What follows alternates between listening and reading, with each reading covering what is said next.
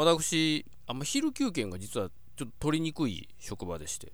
看護師みたいな。まあそうですね。あそう。看護師に近いかもしれないです、うん。飯食う時間はあるんやけどうん。もう飯食う時間しか逆にもうなんかと取れないみたいな感じなんですよね、職場でいると。でまあ要は仮眠を取りたいんですよ私。うん。今までずっと働いてきたし職場って大体ひ、まあ、昼休みいうんがあって、うん軽くこう机で寝たりとかね。あの周り全部電気消してるんでやっぱあの節電とか言うんで。うん。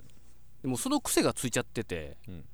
昼ちょっと寝ないとね午後からのパフォーマンスが上がらないんですよ自分の中の、だから飯をちょっとは、まあ、食ってすぐもうそのまま外回りに出て、でまあ車の中でちょっと仮眠を取るようにししてるんですよね。うん。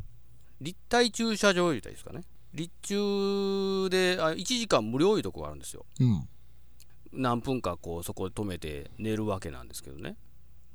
である時まあそれ行った時にものすごいギターの音が響いてたんですよ。おう。おう。なんでこんなとこでこんなギターの音響くねん思って。何個か隣の車見たら車の中でアコギの練習してるやつがおったんですよ。ああ。めっちゃ漏れてて響くんですよあれ。ええうんもしやってる方いらしたらどえらい迷惑ですあれそうなんや。俺、昔それで練習しよう思っとったで。あーほんま家の中で弾いたら、うるさいなと思って、車の中でいけんちゃうんと思って。めっちゃ響くであれそうなんや。